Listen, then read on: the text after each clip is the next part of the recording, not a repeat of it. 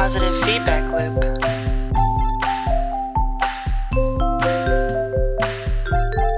Three, two, one.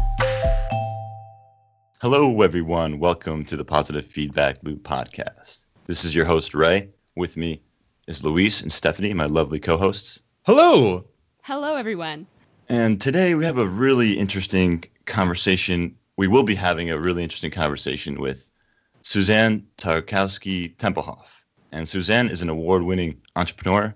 She's a crypto activist and writer, worked internationally. She's built and sold multi million dollar contracting businesses in Afghanistan and Libya.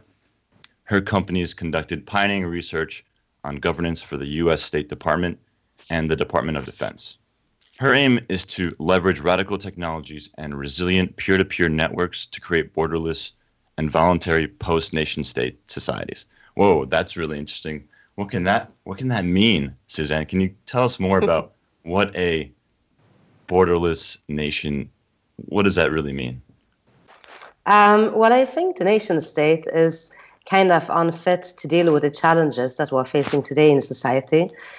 Not just because the world is becoming more global and interconnected through trade and transportation and travel and technology, internet, of course, but also because it's also increasingly becoming more local, right?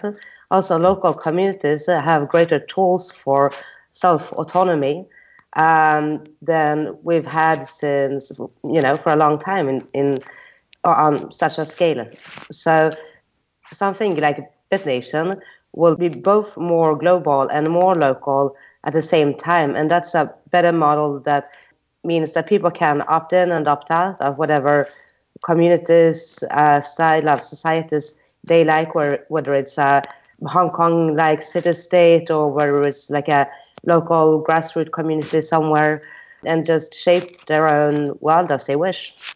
Right, and BitNation for our audience, it's the world's first blockchain nation jurisdiction, according to you guys, and it was started in 2014. And this is really interesting because I think there's a, been a lot of news being, you know, discussed around this idea or this, you know, movement rather, even revolution. And you've been, you know, you know, you've been on the New York Times, Wired magazine, Vice, Wall Street Journal, Huffington Post, The Economist, CNN. So there's lots of action happening here. And how, how does that how does that how are these publications, how are these different sources discussing BitNation? How do you feel about that so far? I think a lot of the mainstream media think we're kind of crypto utopians or something that um, generally the tone is, wow, this is really cool and it's a really interesting thought, but would it would it would it ever work? I don't think they really realize how far ahead we are with the technology.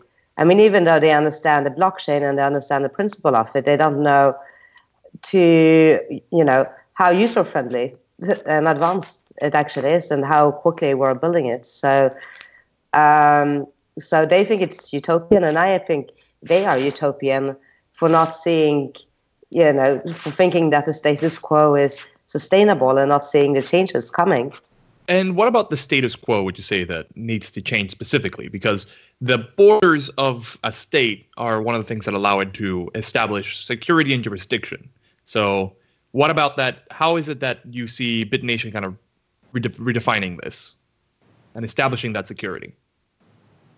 So indeed, I mean that the most important function, as you said, is security and jurisdiction. Absolutely, but I don't see why we need uh, nation states to do that because, um, I mean, the nation state system, the Westphalian system, um, was basically basically if you have a nation, it means to be a nation according to the Westphalian system. It means all other nations needs to recognize you as a sovereign nation, right? which means it's an oligopoly controlled by force governance services, pretty much. And I don't see why should we only have 200, 200 nations to choose between.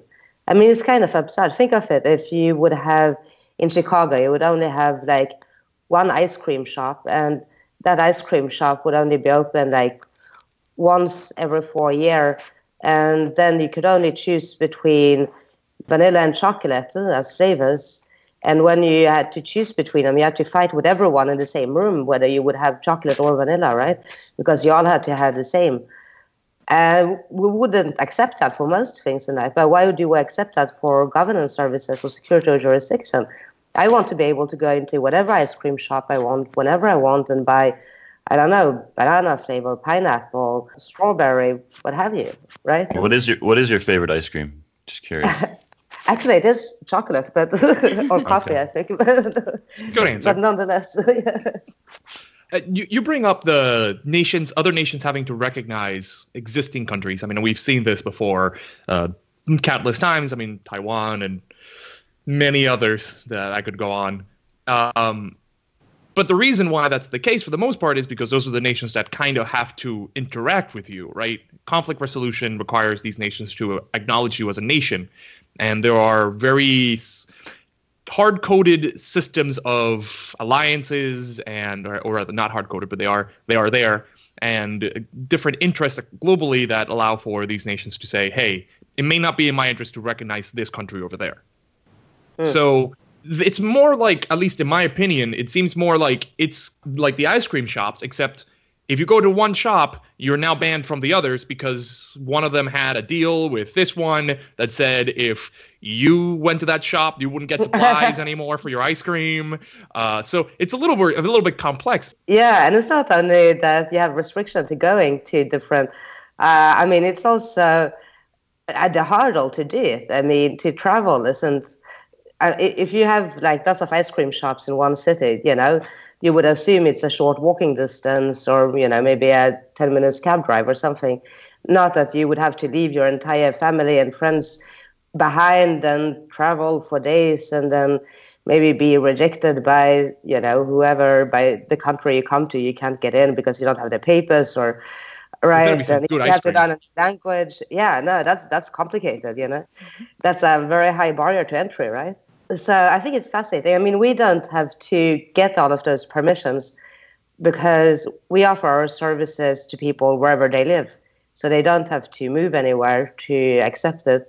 Although there is kind of a group within BitNation are working on passports actually. So uh, there is a conversation ongoing about how much they can be used and where, and if if you know if we can kind of negotiate like laissez-passer rights so that people can move between actual nation state jurisdiction. But that's that's really like a kind of fun side project.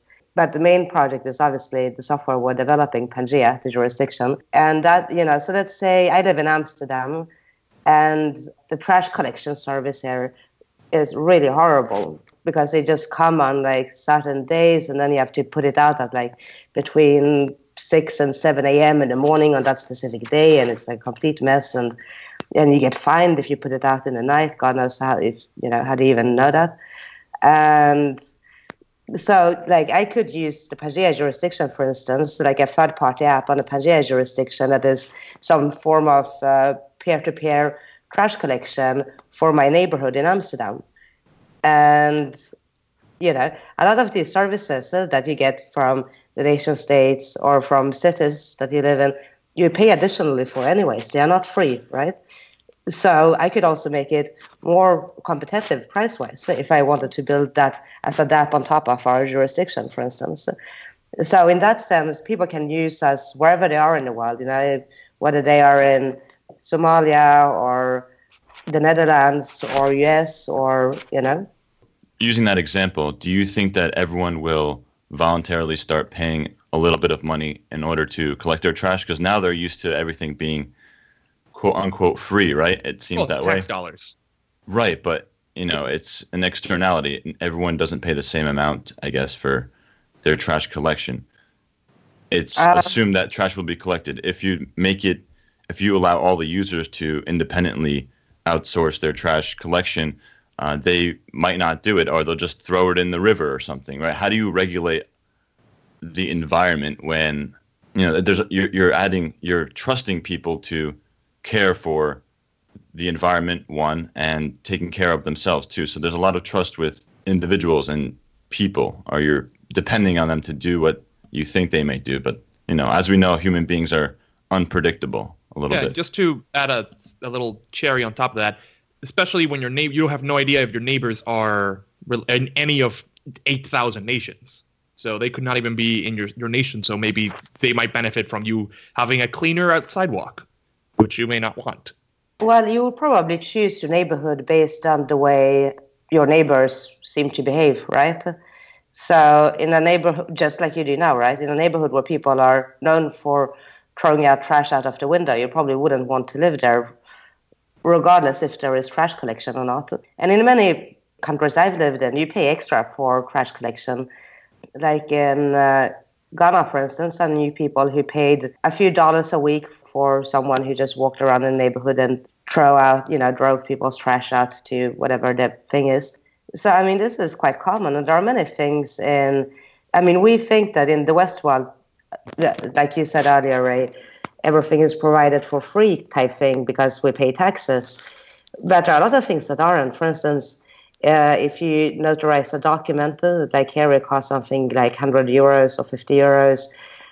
If you get married, me and my husband looked into getting married in UK, and that's like tens of thousands of pounds between between all the legal costs. Um, and this is just pure government costs. Or setting up a company, for instance, that costs money in most jurisdictions as well. So there are plenty of things that we don't think of that cost a lot of money, even though people think that, oh, you just pay taxes and then the rest just comes with it, but it doesn't. I was thinking the same thing about trash collection because I've lived around the world and different services are expected depending on the country you're in. So I totally agree that it's, you know, it totally depends on where you live and what the expectations are of that geography and jurisdiction. My question is for you the interplay between globalization and the preservation of culture. I think it's really interesting to think about governance as geography and then governance beyond geography and what that does to globalization versus how do we preserve culture and then dealing with multilingualism is another issue kind of that plays along with that. I'd love to hear your thoughts on that. Well, I think if you look at a nation state, it's very non cultural, actually. I mean, take somewhere like Switzerland. Some people speak Italian, other people speak French, uh, some people speak German, right? And they have a lot of different kind of tribes, really. It's very kind of tribal. The nation state, you know, actually getting rid of the nation state would preserve local cultures far more. And this is what I found kind of strange with nationalism, who says, oh, we have to protect our culture and we have to protect our way of life and this and that. I'm all for protecting culture and protecting your way of life. But actually, the nation state is opposed to that by design because it bands together people of, who ha- are completely different from one each other. And if people, some people want that, right? Some people would want to live in a city like New York where you have all ethnicities and all all religions and all origins and languages. And some people would want to live in a small village in France where everyone is very ethnically similar and have lived in the same way for thousands of years. And that's okay, right? We should all be able to choose. But the nation state makes it much harder to choose. So, for instance, you could do on, on Pangea, you could build a nation for ISIS, right? I mean, not that that's something I would recommend, but if if you feel the need of being in like a super conservative group that shares certain values, which I myself consider extreme, of course, but but still, like, why shouldn't you, right? Or if you want to have a nation for uh, you know Bitcoiners or pirates or anonymous, why not? Or Actually, or you can have several nations, you know, or none at all. So that's an interesting example. I'm just thinking about, you know, you have an organization that might be dangerous to the rest of the society potentially. What their ideologies are maybe drives them, maybe it's personal, lots of different reasons what can drive them, but it's driving them potentially towards violence. How do other borderless nations or Pangea nations protect themselves physically from other Pangea nations from just overtaking their land. So this is more on the physical space. How is physical space protected? I guess that's the question. Uh, well, there is actually one group called B Umbrella uh, that is building a third party DApp, decentralized application, on top of uh, Pangea for peer to peer security services. The website address is bumbrella.org. And I'm sure there will be a lot of other uh, service provider like that that will start building over time and provide local security, whether it's for a you know city or a neighborhood or a person over time. But then, if you look at it from a more philosophical perspective, I think the other interesting thing is because now we have to share space with people that we don't necessarily agree with, you have to fight to you know make the society as you want right? Like you have to like if if we didn't have to get along or agree with each other, I think there would be less problem because then, uh, like, why would ISIS have to fight with any other nations if they could just practice their own thing between them?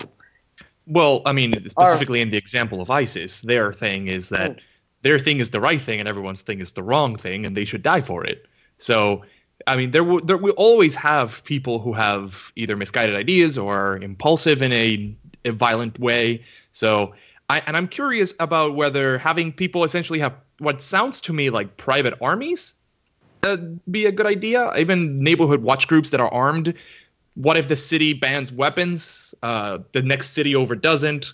Then then that city has the ISIS group, right? Like, how does that work? And I'm a little concerned about the possibility of this this vision having leading to a world where uh, basically we all either have to arm ourselves or the ones that are unarmed are taken advantage of by those who are armed, but just in a much more uh, private way rather than the government doing it. It'll be other companies doing it.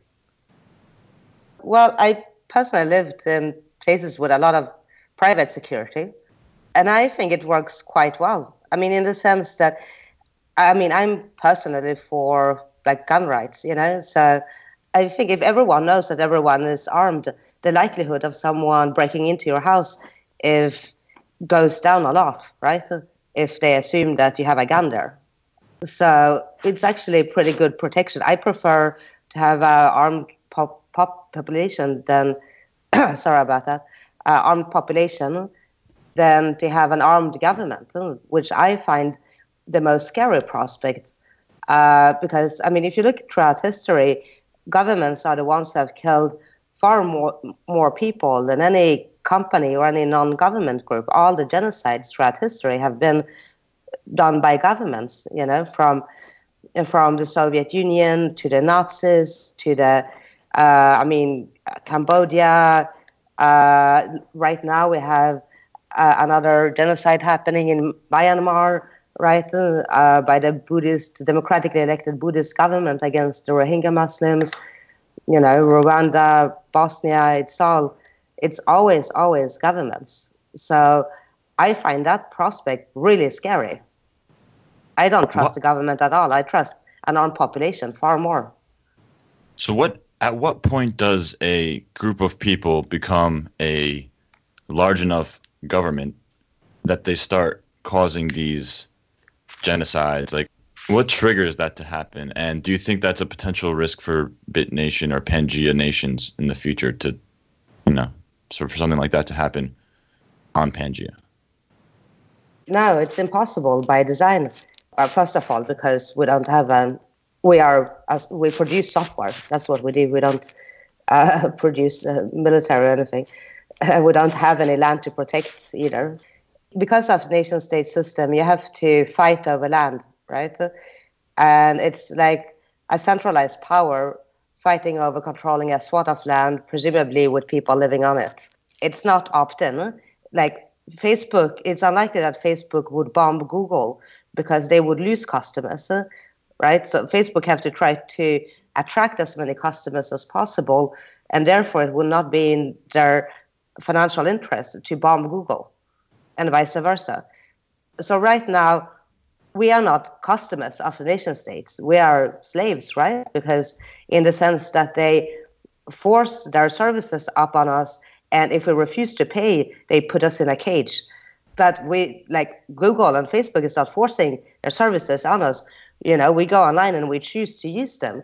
So, so Although it's sometimes it it does feel that way. It feels like we're not forced, It- but heavily inclined to use their services because either all our information are, is there, all our data is there, and it really brings you know the topic of privacy to, to mind. But what we're gonna do now, our lovely piffles, is take a commercial break really quick, and uh, we'll be right back with Susanne from BitNation. Over 3 billion people have little or no access to governance services or legal protection. Millions more also participate in a global economy where they live and work across borders. BitNation's blockchain jurisdiction Pangea is the governance 2.0 infrastructure world citizens use to protect their lives and livelihoods. On Pangea, users build voluntary nations, create binding contracts, access a marketplace for governance services, and conduct peer to peer mediation and arbitration. Pangea's chat front end is built on a decentralized, encrypted, and quantum resistant mesh network that can write smart contracts to any integrated blockchain. Download the Pangea app today by searching for BitNation in your App Store and visit bitnation.co to find out more about our token sale starting on the 25th of March. Welcome to the Internet of Sovereignty. Welcome back, everyone. Hope you enjoy that commercial break. We're back with Susanne, founder of BitNation, and we're talking about privacy now. How does that work on Pangea? So you have this app called Pangea. You can download it on iTunes and Google Play. You can create your identity or citizenship there on Pangea uh, for different nations, right? And these nations have been created by different users, and these users primarily are looking to what build their own borderless voluntary nation state. But how does privacy work? What what technology underlies the system? Yeah, so the Pangea jurisdiction, if you look at it from um, the high level perspective, before I come back to answer your question, Ray, I'll just describe a little bit more about what the technology do overall. So basically, as you said, you can create your own nations, DBVNs. You can make peer-to-peer legal agreements using smart contract technology, and you can resolve agree- disputes attached to these agreements, which is backed by a reputation system that act, act as the incentive mechanism and enforcement mechanism for basically contract compliance. The front end is a chat interface uh, because all agreements start with a conversation between one or more, two or more people, right? And most of the world are actually doing agreements like business agreements or private agreements through application like WhatsApp or WeChat, etc. It's becoming extremely common. But this is entirely end-to-end encrypted. We're using the off-the-record protocol uh, created by Signal, and the backend is a blockchain agnostic mesh network. So basically, what it means to be blockchain agnostic is right now we're working with the Ethereum chain, but later on this year we're planning to integrate Bitcoin through the Rootstock protocol and then elements of EOS and Lisk as well. So in the future, I mean, first of all, it's because of resilience. So in case one chain proves to be more flexible or scalable than the other long term, then we can switch. We are not dependent on one single chain. And also so that people can choose what chain they want to use for each agreement. So you might, for instance, you might want to get married on the Bitcoin blockchain because it's the most secure one, but you might want to do a business if you're doing a complex business deal, you might want to use the Ethereum chain instead because it, it offers much more flexibility. Yeah, so that's kind of the high level technological overview. So when you come to privacy, so obviously all communication is end-to-end encrypted, but as opposed to uh, all other applications, privacy-centric applications, if you look at, uh, for instance, WeChat or WhatsApp or even Signal for that matter, WeChat is obviously not uh, security centric, but but yeah, like WhatsApp or Signal or Telegram, you have to share either your phone number or your email address, which is a basic security issue. And also, I mean, WhatsApp has an off switch. You know, it's a centralized company. Facebook can turn it off at any point, which has happened in the past. And same with Telegram. Signal is a little bit more resilient, but still have some centralized point of failure as well. So actually, this will be by far the most secure privacy friendly chat. So we have what we call pseudonymity because the reputation system is the backbone of everything of of the jurisdiction, right? So in a nation state, if you you know you you're basically you have like a carrot, which is uh, uh, like a stick that says you know if you do something bad, you go to jail, and that's the enforcement mechanism. And on our on our software, instead you have a carrot that says that if you behave well, you know here you have some tokens, and that is obviously judged through a reputation system the reason I was uh, asking about privacy to want our audience to kind of um, understand the context is that you were named on Wired as one of the biggest innovators of the world fighting for your online privacy. So that's why I just kind of wanted to see your, you know, perspective on what you guys are doing for privacy, and I think that makes sense. Putting things on the blockchain, I think, is generally been understood to be privacy centric. So um, uh, well, well, not really, actually, because I mean, the blockchain is true, depending on the protocol, right? right? Yeah, and and there are also like great dangers with it. So, for instance, if you would put biometric data on the blockchain, let's say, and you would tie that to like a person's, you know, I mean, biometric is is per definition the purpose of biometric is to be able to tie it to a fresh body, right? That could easily, you know, lead to the to the next genocide. I think sounds like I, a dystopia. Absolutely. Yeah, I mean, I Is think it easy to identify people and. Yeah, exactly. So I think actually there are a lot of dangers uh, with the blockchain, particularly when it comes to privacy, that people are completely ignoring. It started as a discussion of privacy, and it's so interesting how that turns into a discussion of identity very quickly, and how privacy and identity are so inextricably linked that what we want to keep private is almost the most integral to, to our identity, like biometric data or uh, including our health status or, mm. you know, those. Yeah, there's those stuff things, that you don't want to broadcast necessarily. You know? Yeah. Yeah. And so the, the and, and also between it, those two. You don't want to broadcast, but bit, you want to go ahead. You want to still use that data to help you make decisions and go through different systems. That data is still important, but you don't want it shared. So how do you keep it private, mm-hmm. but also be interoperable with uh, many different systems? That's the potential advantage of using some blockchain protocols, not all. Yeah, I think in, in like the next few years, uh, the kind of division between, you know, there are like privacy extremists and I will kind of put myself in that camp, you know. And then, I mean, I'm not personally very private; I'm quite public. But but in terms of what we're building and what we're fighting for, and then there are people like who are transparency extremists. Uh, like let's say Assange would be a transparency extremist, right? And and someone like Moxie Marlinspike, who who have built Signal, would be like a on the other extreme, like an extreme privacy activist. So it's kind of like two camps that are working in the same space on many of the same technologies, but also very philosophically yeah. opposed in many ways, right? It's, so I think that's going to be like a huge debate in the coming years, you know? Listeners of the podcast will know that I am very private. I am a very private person, and I always like to say that so that people know hey look if you don't find something about me it's because i'm a private person and it sounds a little bit like a balancing act because as you as you try to ensure that there are fewer and fewer ways that someone's identity could be stolen, you also have uh, additional dangers that come in. But if you don't secure that, then you need some. Usually, I think the way that companies have done it is to have some centralized system for troubleshooting, right?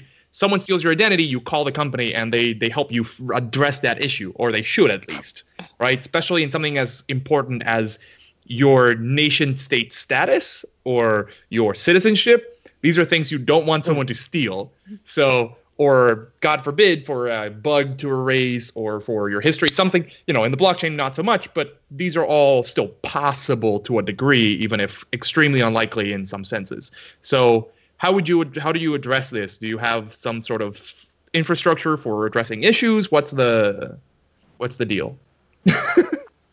Uh, well, at the moment, we just use boringly GitHub to track issues and bugs, you know, uh, and then anyone can access it and open an issue, which a lot of people do. But yeah, our entire infrastructure is completely decentralized, so there is nothing, there's no central point of attack. There are no servers that can be attacked. Um, there is no, uh, yeah, I mean, obviously, we have centralized points like our website, for instance, stuff like that, but not the software itself. But that also adds a, a different security risk on its own, though, because that means just like with Bitcoin, people need to be able to handle their own data, which is more challenging and less user friendly, but is far more secure. So there's always a bit of trade off between security and usability, which will improve over the years as you know the software gets better and we find new ways to do it in smoother ways and things like that. I mean, as a general kind of our thinking is that privacy should always be the default, the standard default, because if you want to be trans, if you are private and want to be transparent, if you want to broadcast something about yourself, uh, there is nothing preventing you from do that. But on the other hand, if everything is public and you want to be private, then it's already public. So then you have a problem, right? So the default should always be privacy, and then out of there, people can can choose themselves what they want to broadcast and not. That's how we think about things. Well, privacy is a wall that helps keep you from abuse, essentially. Yeah. Right. It's Yeah. a it's it's a defense, and Exactly. all citizens should have some level of privacy, which we have been trending away from uh, for quite Yeah. some time. But it should not be uh, given away quite as easily as maybe we do. I, I mean, like, imagine if you are like uh, gay in Iran, you know, then you need privacy because you can get thrown in jail. I mean, it's or in some places executed, right? There are lots of communities you really, really need privacy, like where it's you know radically important for survival purposes. Well, and there are a lot of Yeah, can- social media platforms that have different levels of privacy when you sign up. And it, what I find really interesting is it is an activity anybody can do, which is as you sign up for a different social media account, pay attention to whether the default is private or public. Do you have to do you start with a public account and have to make it private? Or do you start with a private account and need to make it public? And that tells you a lot about the company and how it thinks about privacy. It's a very interesting exercise. Yeah, indeed. Yeah, but most companies, even if they say, oh, we're privacy centric and everything, like Facebook is now saying, oh, we have, you know, uh, adapted OTR protocol for Facebook Messenger and everything. But it's bullshit. Every, all the data is stored on their servers. They control the data 100%. You just can't have that. If you believe in privacy and security, you can't have that. So, so we will use IPFS for file storage and that sort of thing. So, so, so if people What's upload a cop- IPFS? uh, it stands for the um, Interplanetary File System. uh, it's kind of a funny Has name. Mars gone online yet? yeah, I know, right? Building for the future, right? it's basically a, like a yeah, decentralized file storage system, which is working very closely with Ethereum. It's really a brilliant technology. If you do a contract, like your contracts and the codes of laws and all of that, will all be stored on IPFS. So people, it's not just that people control their own private keys and obviously their own cryptocurrencies and all of that and their identity, but also all the files, everything, nothing, literally, is stored anywhere centralized or controlled by any third party. uh, recently in the podcast, we had a series on Utopia. And that's, uh, uh, as you said before, you don't consider this to be a utopian vision. You consider this to be more of a thing that's happening and it's just a movement we're going towards. But during the series, we talked about uh, different ways that we kind of consider the, the future for humans and how we incentivize ourselves, what we do, who we are. And I'm curious because you mentioned uh, a little bit at the beginning of the second half the fact that you will not have a stick approach to governance, right? Where people will be incentivized to do things, but they won't be de incentivized from not doing things. So I'm curious what your approach would be in, the, in cases where people do do things or where it's unclear if they have done things that we don't want them to do. Like, let's say someone comes, gets home and their wife is dead, and you don't know if they got murdered or what happened. who would be responsible for investigating this without it being falling you know if it's like a private police company there's always possibilities of bias because it's who's paying you so i'm curious what the approach that you're kind of think foreseeing happening for this sort of situation so this is a great question. Actually, I would like to break it up in two questions, if possible, because I think it's really interesting the psychological aspect of the carrot versus the stick approach. And then I, I think, and then it's really interesting how, what an open source investigation would look like, but also two quite different questions. Yeah, so if you look at it from, uh, you know, if you go to jail, you know, for whatever, let's say you know, in some states in US, weed is illegal, for instance. So you, you're a kid who is doing fine, you know, and then you're caught with a bit of weed and you go to jail for a year or whatever. And then you come out and you have experienced horrible things in jail, you know, and you are, are kind of traumatized by that. And then you have a record, you know, so it's going to be a lot harder for you to get a job. And then, you know, then Instead, you start to deal a little bit of coke because you're going through a hard time and can't pay your rent, and it's an easy thing to do, right? And then you go to jail again for like let's say three years this time, and you know, and you get like you become like a social outcast, and then you just go down through like a really vicious spiral. And then by the end of it, instead of doing something completely harmless like a bit of weed or coke or whatever, then you know you rob a bank and you shoot someone you know and then and then the entire society is far worse off than if it would have been a restorative justice system where you, where you say okay so whatever you have done a crime and you know there is a context you know and we can help you to to restore your place in society and you know you will be better off we will be better off we will prevent more crime and more victims from suffering in the future. So I, I do think it's actually more effective to have a restorative approach rather than a so that's what I mean with the carrot versus the stick approach to not put people in like a negative downward spiral because that is dangerous uh, for everyone. That kind of philosophical aspect of that. The second question, I guess, would be what happens if they do? What happens yes. if they do? What happens do if something? they do something heinous? Yeah. Yeah. And what are the systems in place, or potentially what could be systems in place to? Yeah. I mean, we've seen trial by mob essentially before. Uh, Which is I mean, horrible. Yeah. yeah, and and we've seen the internet try to solve. Remember the Boston bomber, uh, the Boston Marathon uh, bomber, who Mm. the who Reddit thought they'd figured out who it was, and they fingered a completely innocent kid just to basically make his life hell for the next month, Mm. right? So it, I'm curious how this would kind of be dealt with in a decentralized system. Well, it's a very good question. I mean, something like the Pangea jurisdiction is obviously optimized for opt-in agreements, where people voluntarily opt into an agreement, whether it's for business or private life or whatever. It's not that optimized to combat, you know, what would normally be called criminal law, I guess, like if like a murder or something, which is obviously not an opt-in agreement. Or if it was, it would be really, really weird. Yeah, it's a strange society Yeah. there. that is obviously more challenging. I have seen, uh, so that's where obviously things like private security and whatever comes in. But but I that's kind of a cliche to go back to that. But uh, I mean, I have seen open source investigation. So there's a guy called Chris Ellis who did an open source investigation about the Moolah exchange because the Moolah exchange ran away with like a minor fortune in Dogecoins. And so he started to just collect everything, like all the tweets and everything that was public information that just on the website, everything, and just make a case through GitHub, actually. And everyone could submit ex- additional information. And so there are a few things and a few ideas like that floating around, and I think it's quite interesting.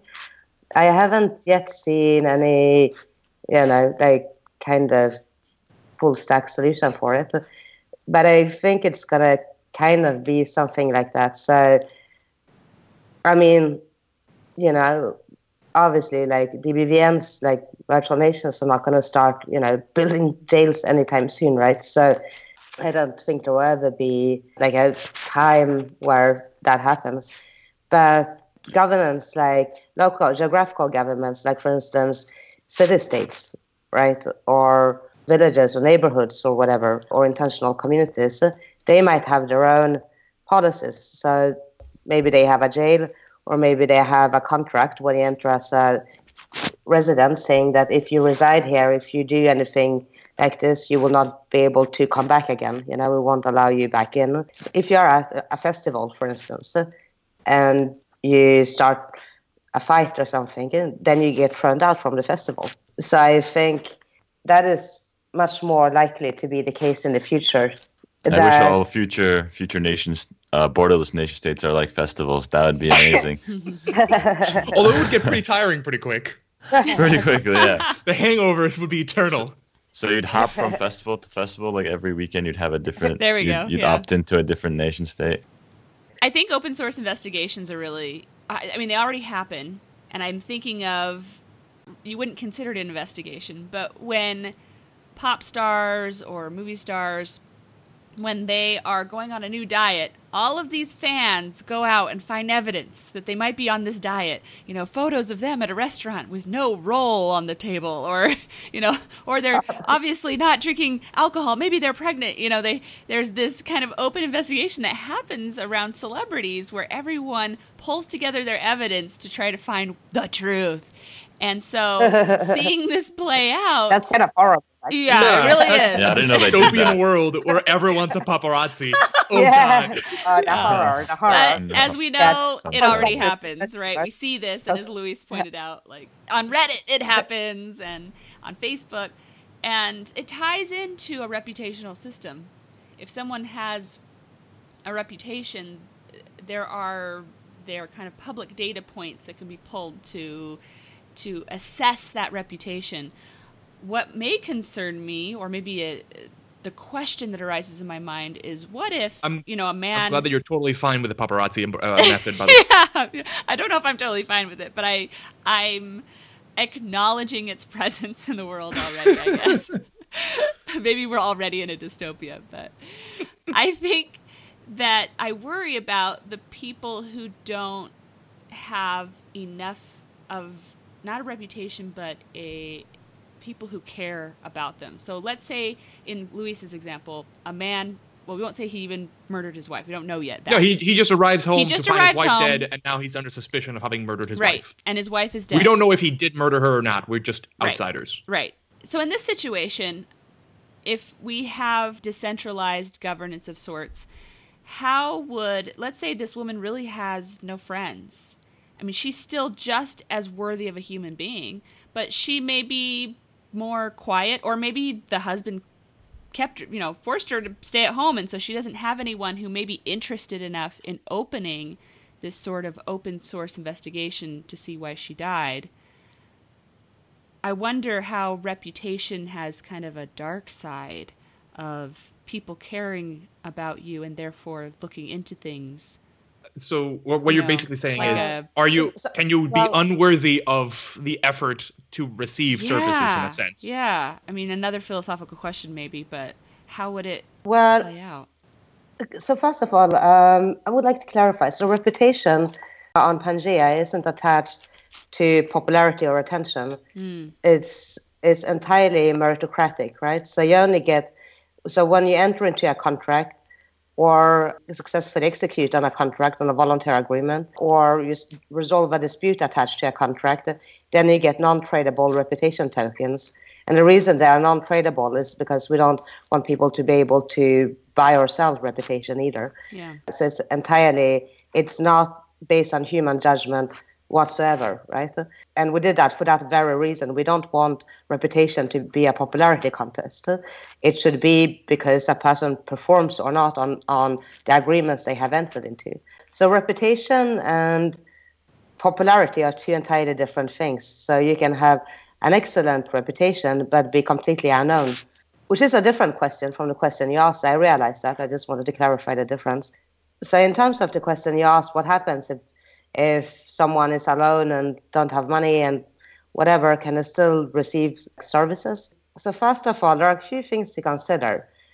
One, services are likely to be when services are competing on a free market, they typically become a lot more cost efficient, the cheaper and more widely available, so more people can afford them, right? Like if you look at phones, like 20 years ago, no one, no one could afford, you know, a mobile phone. It was like the elite who had a mobile phone, right? And now, just 20 years later, you know, you can buy a cheap smartphone for like five dollars, you know, like a cheap Chinese knockoff smartphone, right? And so it's like widely available to everyone in the world. Even, you know, I was in Ghana uh, a few years back to do some blockchain land title pilots, and like a lot of the guys in Ghana who who are in their twenties had like five smartphones. You know, I mean, it's they weren't the, the poorest in the society, but not the richest either. They were just kind of, you know, university students. Yeah. Can you but- imagine if the government was the one building that technology? I don't think it would get there yet. Not because I think the government Yeah. is inherently bad and slow, well, maybe, but more because it's just so big, and I don't think definitely it. are. And it's not. Yeah, I w most are, but I think it's also not their responsibility. And I guess my question now is, what is the responsibility of the government? Unless, yeah, Luis, go ahead. You have. I was going to point out the government gave everyone GPS for free, so there's that. yeah. Well, so there are investments that the government makes that perpetuates into civil society as well. That's true. A lot of the defense research technologies, you know, trickle down to the consumers at the end of the day. So there is that. That's a good point. But what is the role essentially of the government that you envision? Or is it not a government? I guess it's it's a framework built on a blockchain. Um, Right. So I'll get to that in a second. But first, to get back to Stephanie's point as well, you sorry. know, that, like also if you're poor and you know, blah blah. I think just like now, there will be a lot of organizations. You know, there are like I know one guy who's building ba- a basic income system, also on top of Pangea, you know, which is completely peer to peer and opt-in, and a lot of like dApps that are blockchain insurance, basically tokenized insurances, which are widely available. So I think poverty as a whole will decrease significantly, really. And when poverty decreases, that means access to services increases, obviously. So I just wanted to to make that point. I, So I just what- when you said when you said that poverty will decrease, is there a possibility that the opposite might happen and you'd have elite people living their life and then you'd have more poverty potentially occurring? Kind of, The you mean like an ex- extreme capitalism? No, because I think it's going to be, you know, I mean, if you look at the tokenized economy, so for instance, I used to write updates about BitNation on True Medium, which is free, but I don't get paid for doing it. And now instead, I write all the BitNation updates on Steemit, where I get paid, you know, when people vote for the article, I get Steem. And same on Pangea, right? When you earn non-tradable reputation tokens, you get rewarded with PAT. And I think people are going to start doing all these like small tasks in life that you do you would do anyways, and not on uh, are they, you know, mostly free, but you also get paid for doing just day-to-day tasks. So I don't. I think people will have kind of a sort of tokenized, unconscious basic income through having so many small streams of income, you know, everywhere through daily tasks. That sounds great. So basically, I can live. We can live our lives, do the things that we normally do every day, like have conversations with people and you know, teach people things. Uh, even painting, we'd have a different meaning of being an artist in a way because now you can create things and almost immediately, slowly start receiving benefits from it based on how people react to your art. Exactly, it will be a much more liquid economy. That's actually one of the things that's coming to the blockchain world. Art is for the first time they they just sold a picture of a flower for like a hundred thousand dollars, something like that, on blockchain, because it it brings rarity to a thing that could be mass produced before. And trackability, right? You know Yeah. it's Yeah. real. Well, scarcity, yeah, Yeah. and exactly. You can. It's Yeah. basically certified. Well, the blockchain provides a provenance. So now things, Yeah, exactly. you know, you can't have frauds because of the provenance it provides, which is fascinating. You you don't necessarily have to say who has owned every this thing, but it does technologically show that provenance. I I think that's one of the benefits to the art world of the blockchain. Definitely, but also in a much more liquid way that someone who is, let's say, a graphic artist or paint artist could just upload their artwork to a platform. Uh, I'm, I'm sure either it exists or this will be created very soon. And then people can vote on it. And if they, they're upvoted, then they receive tokens, you know, as a compensation for putting on something people like. And then, you know, they receive like a little bit of money on, on that. And then they receive a little bit of money on, let's say, voting on a blog post and a little bit of money on that kind of thing. And that kind of slowly grows to an economy where people can live quite comfortably and easily, you know, on doing whatever they like doing, basically quite effortless, effortlessly. I actually have one question from a listener from a Piffle. Uh, David from he's a HubSpot developer, and he asked, "Does success on this depend on cur- cryptocurrencies being widely accepted?" Not, I think that we're on that trend, anyways. But do you think that there is risk with cryptocurrencies as a technology, maybe due to quantum computers or something failing? Is that something that you're concerned with at all? Uh, well, yes, I'm very concerned with uh, quantum computing. Uh, I mean, when we built our backend, uh, it was built with that, uh, like in the basic designs. The mesh, our mesh network backend will be quantum safer. Uh, we are, we're already experimenting with a few algorithms, but we haven't chosen which ones to implement yet. But within probably a year or two, it will be quantum safer as well. So, and I think there will be. I mean, there are more and more currencies that are working on that as well, and and Bitcoin too could add could add it uh, actually. So, you know, there are solutions for it, but yes, that's definitely a problem. And then also there are regulatory challenges. Like obviously, no one can outlaw a cryptocurrency because you know there's again no point of attack, but they can make life more difficult for people who run centralized infrastructure like certain wallets or exchanges and etc. And so it could slow it down potentially. I mean, those challenges are real and exist, and we just kind of take them as they come, you know. Yeah, absolutely. I think there's going to be a lot of challenges in the next few years, even decades, you know, as yeah. these kinds of technologies begin to get adopted by individuals, by groups, by societies, mm. by even bigger mega cities. You know, you can imagine how that can develop in the future. So uh, it's going to be like I think big nation states like like Russia and Saudi Arabia and US and places like that, which are kind of big and inflexible, will crack down further on things like cryptocurrency and privacy and you know encryption of all kinds. Yeah.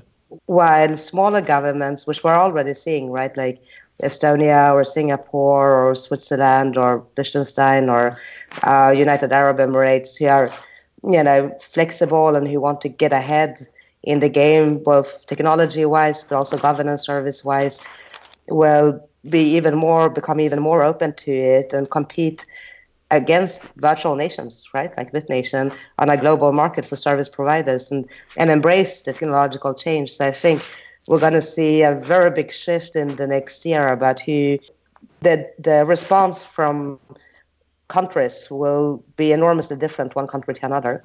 Yeah, I mean it, that brings up the the ice cream issue, right? The other you might you might want to go to my ice cream store, but the other one has you know nukes and jet fighters that basically say no no no no no you're coming to my ice cream store. yeah, exactly.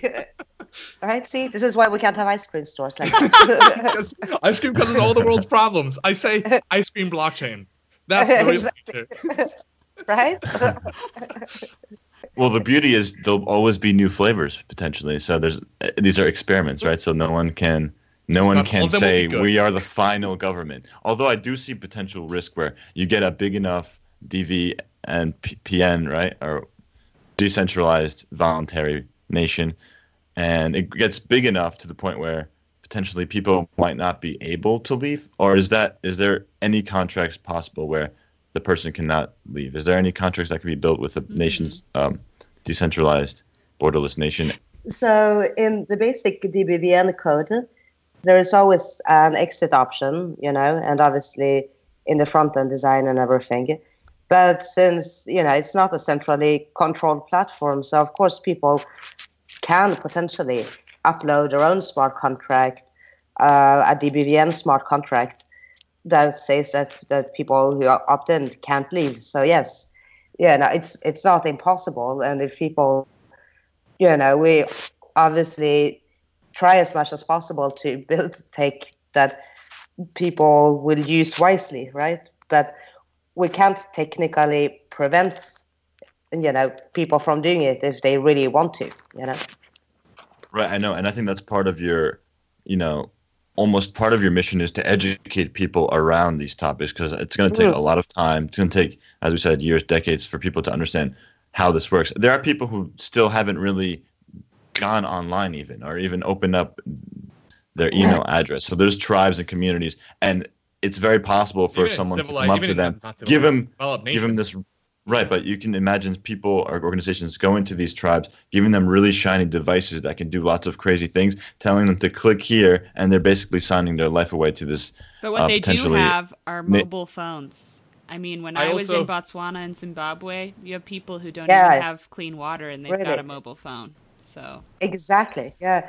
But but you know that's also why we have pseudonymity, right? So if you are in a nation, they turn out to be like in the fine line, which you didn't bother reading when signing the contract. It turns out they are like cannibal nation and will eat you by, you know, within five years oh dear. or something. Right. This is this is also why it's pseudonymous, so so that you can potentially just throw away your identity and create a new one. It's difficult to do. It takes time because you know we want, there is a barrier to entry because it takes time and energy to build up your reputation, right? Yeah.